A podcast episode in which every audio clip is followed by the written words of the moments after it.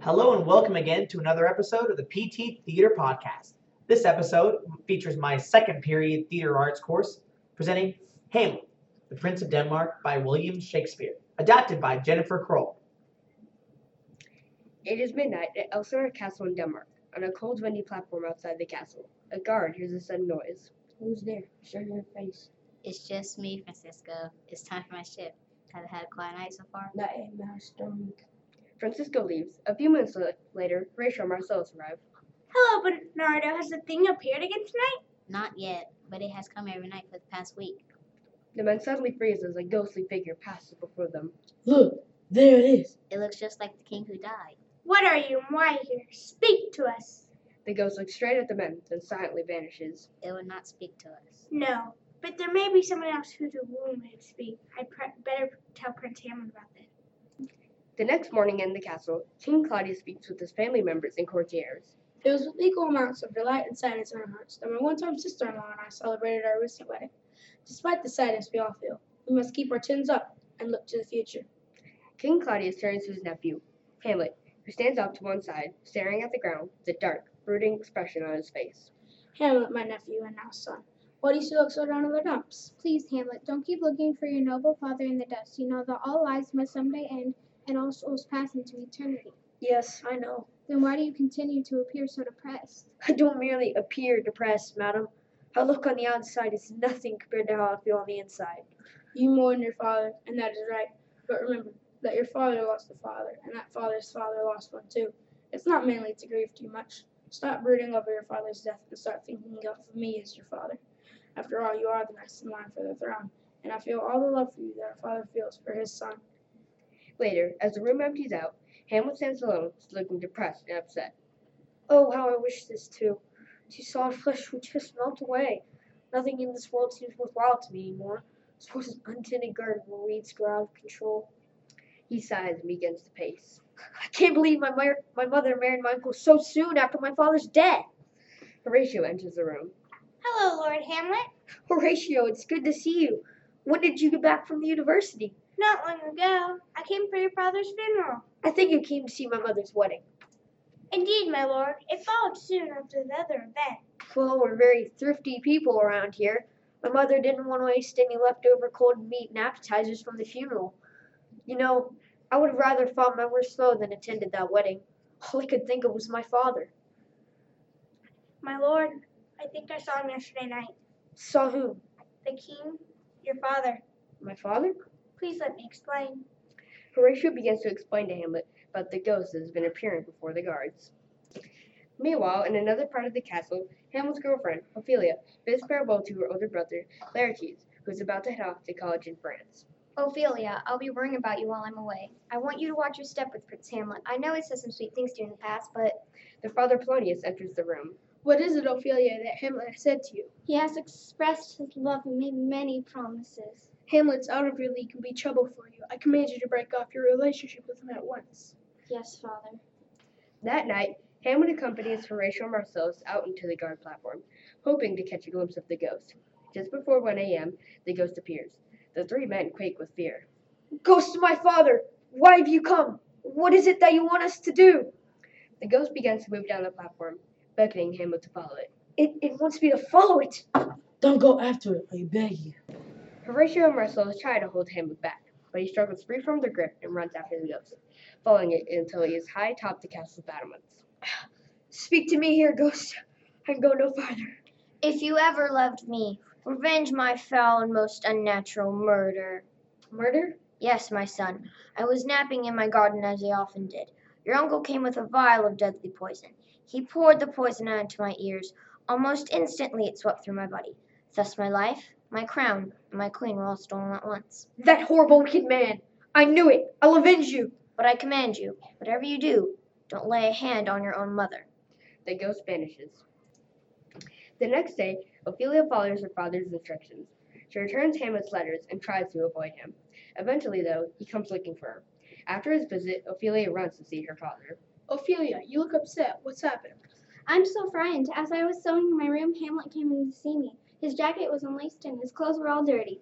He was so pale, and his knees were shaking so hard that they knocked against each other. He acted like a crazy person. Maybe his love for you is driving him mad. What did he say? He just grabbed me hard by the wrist, and for long moments he studied my face. He kept sighing. He seemed so changed. So odd. What caused the change? Do you think? Have you ha- have you said any harsh words to him lately? No, my lord, but I've refused to accept his letters and I've tried to stay away from him, just as you asked me to. That is driving him mad. I will go and talk to the king about this. In the castle's assembly hall, King Claudius and Queen Gertrude speak with two young courtiers named Rosencrantz and Guildenstern, who have recently arrived from England. Thanks for making the trip to Denmark so quickly. We have much need of your help here. It's Hamlet, you see. He seems so depressed. We'd like you to find out what's been bothering him. Hamlet has often spoken fondly of you two. We are hoping you can cheer him up and take his mind off his troubles. Anything we could do for your majesties. Polonius enters the room. Your Highness, I believe I know what's been troubling Hamlet. He's been driven mad by his love for my daughter Ophelia. Claudius and Gertrude look over love letters and poems that Polonius hands them. Do you think Polonius could be right? Hamlet appears at the far end of the hall, his face buried in a book. Here he comes now. Let's leave him alone with his friends and see what they can learn. The king, the queen, and Polonius sneak off. Lord Hamlet? Hamlet looks up from his book. My good friends, how are you, lads? Not too bad. You must be law in fortune's favor, or else you wouldn't be here in this prison. Prison? Yes, Denmark's a prison. Why do you say that? Hamlet refuses to answer. Instead, he asks Rosencrantz and Guildenstern about their travels. As they describe their voyage, they mention the fact that they, rec- they recently passed a theater troupe on the road. One of the best trips in all of Europe. They'll be here soon. Won't it be fun to see them perform? Not long afterward, a flourish of trumpets can be heard, and the theater troupe enters the castle. The prince and his friends go to meet them. Welcome, actors. Will you be putting on a show for us in the next few days? Yes, indeed. What shows do you perform? Julius Caesar, the Fall of Troy. You can pretty much do any story you'd like. How about the murder Gonzaga? Do you know that story? Yes. Good. I'd like to see you perform that one tomorrow night.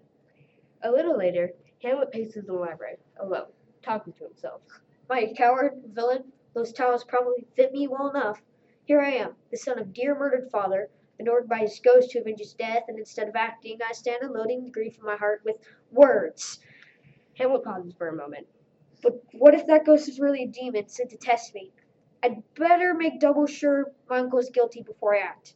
That's where the theater troupe will come in handy. I'll watch Claudius's reaction to their performance tomorrow night, then I'll have better proof of his guilt. Yes, indeed. The play's worth the thing wherein I'll catch the conscience of the king.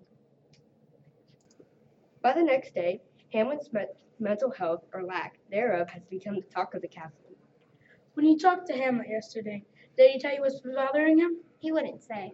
Have you managed to get him interested in some kind of lighthearted activity? A theater troupe arrived at the castle yesterday.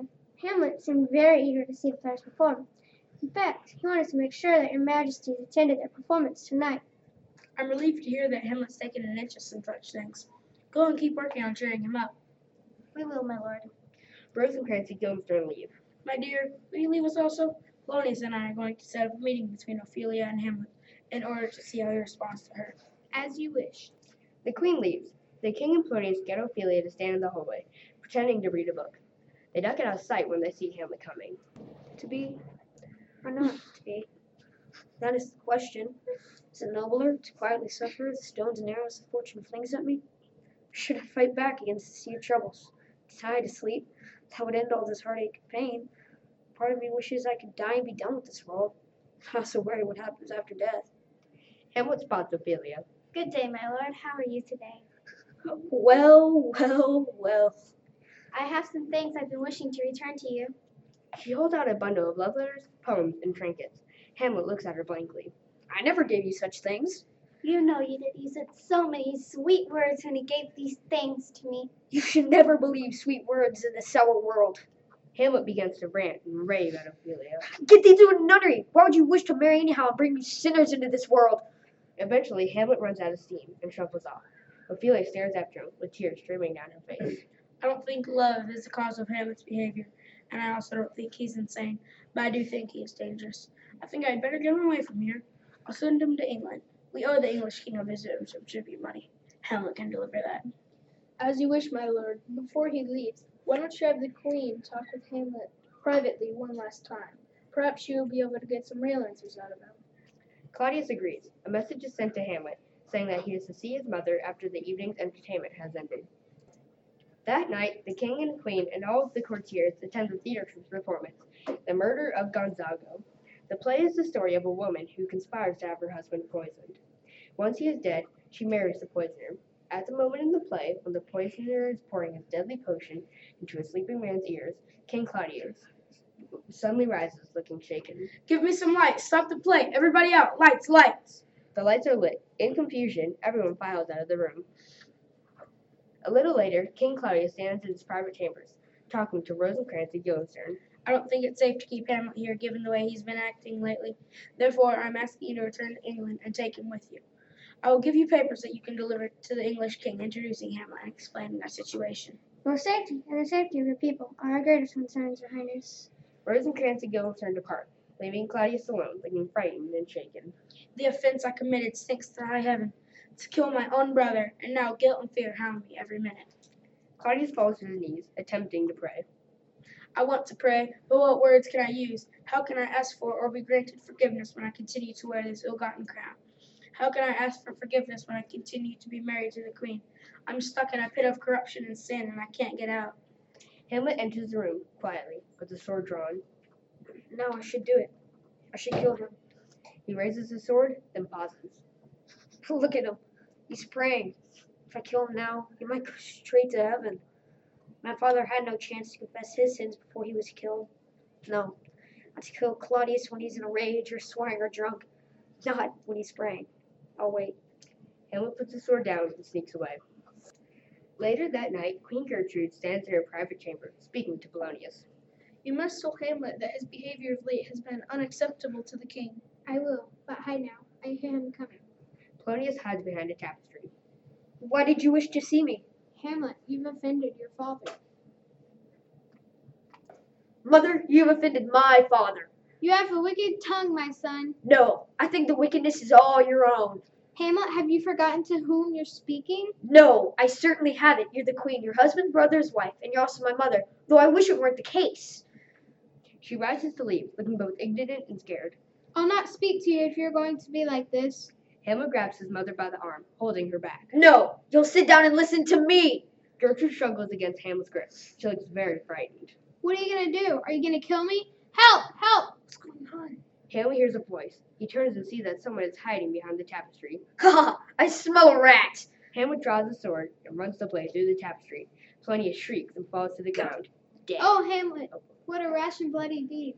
Yes, a bloody deed. Almost as bad, good mother, as to kill a king and marry with his brother. Kill a king? Yes, that's what I said. Hamlet pulls the tapestry aside and discovers Polonius' body. Oh, it's Polonius. that intruding fool. Farewell, old man. I did not intend to kill you. I mistook you for your better. After Polonius' murder, the king and queen hurry Hamlet off to England. Rosencrantz and Guildenstern accompany him, carrying papers to deliver to the English king. Although no official pronouncement of Polonius' death is made, Ophelia soon finds out the truth, badly shaken and afraid that she's losing her grip on reality. She writes to her brother, Laertes, begging him to return from France.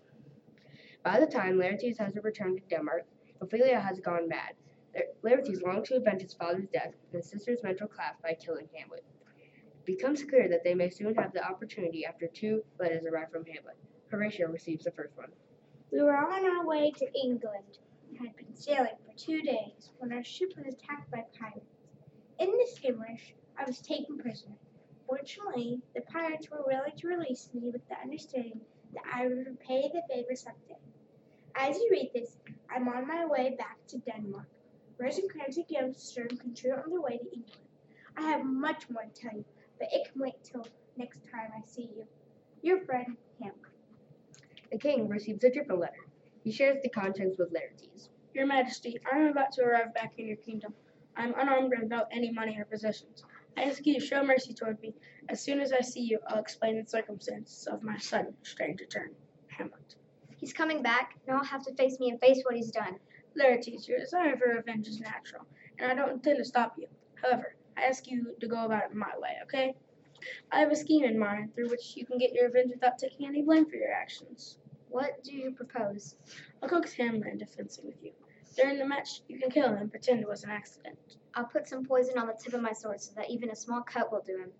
and just in case that fails, we'll also have a cup of poison wine at the sidelines for him. Just then, Claudius and Laertes hear an anguish cry. The queen rushes into the room. Laertes, your sister has drowned. Drowned? Where? In the brook, down by the weeping willow. She wandered down there, covered herself in flowered chains and garlands, and then lay down in the water, singing. Eventually, the water pulled her under. Ophelia drowns? Alas. When Hamlet returns to Denmark, the first person he goes to see is his trusted friend Horatio. The two walk as they stroll through the local churchyard. When Rosencrantz and Guildenstern were looking, I stole a peek at those documents they were carrying. I'm glad that I did. In one of them, Claudius had requested that I be beheaded as soon as I reached the English court. So what'd you do? I made some changes to the documents and put them back where I'd found them. I guess the papers are still on their way to England along with Rosencrantz and Guildenstern. Horatio and Hamlet come upon a gravedigger, singing as he digs. How can he sing like that when he's digging graves? He's dug so many he could do it now without thinking about it. Hamlet leans down and picks up a scroll that's been exposed during the digging. This skull had a tongue one- in it once and could sing too. Whose was it? Do you know? That skull was York. He was the king's jester. Alas, poor Yorick. I knew him, Horatio. In fact, when I was a little boy, he'd carry me on his back a thousand times. A funeral procession enters the churchyard. Hamlet and Horatio stand back, watching as the king, the queen, Laertes, and a number of lords and ladies approach a newly dug grave. A body is lowered down. The queen throws petals into the open grave. Sweets to the sweet. Farewell, Ophelia. I hoped you would be my daughter in law. I thought I'd be putting flower petals on your bridal bed, not on your grave. Ophelia? Dead? Oh no! I hope doom falls heavily on the head of the man responsible for this. Hamlet steps forward. I fear I may be the man of whom you speak, Laertes. Please note that I never meant for this to happen. I loved Ophelia. Hamlet, you're back. Now you'll pay. Laertes lunges for Hamlet. They wrestle until they are forcibly parted. Please, don't hurt him. He didn't mean to cause your sisters dead. He was out of his head when he killed your father. Eventually, Laertes is calmed, but as Hamlet and Horatio exit the churchyard, Claudius leans over and whispers in Laertes' ear. Just be patient. You'll have your revenge yet. The next day, a message comes for Hamlet as he stands speaking to Horatio. His Majesty wanted me to tell you that he has made a wager with the King of France. Laertes, who is newly returned from France, is known to be a very good fencer. King Claudius has wagered that in a dozen fencing passes between you and Laertes, he shall not exceed you by three heads. What's riding on this wager? Six Barbary horses and six fancy, expensive French ribriers. Well, it's the time of day when I usually take on some exercise. If someone will bring the foils, I will see if I can win this bet for the king. Osric departs. Soon servants come in carrying seating cushions, fencing foils, and wine. They begin setting up for the match. If you feel at all uncomfortable or threatened, just say the word. And I'll do what I can to stop or stall this match. There's no way to stall one's fair ratio. If my time has come, my time has come. Laertes, Claudius, Gertrude, and the other lords and ladies arrive.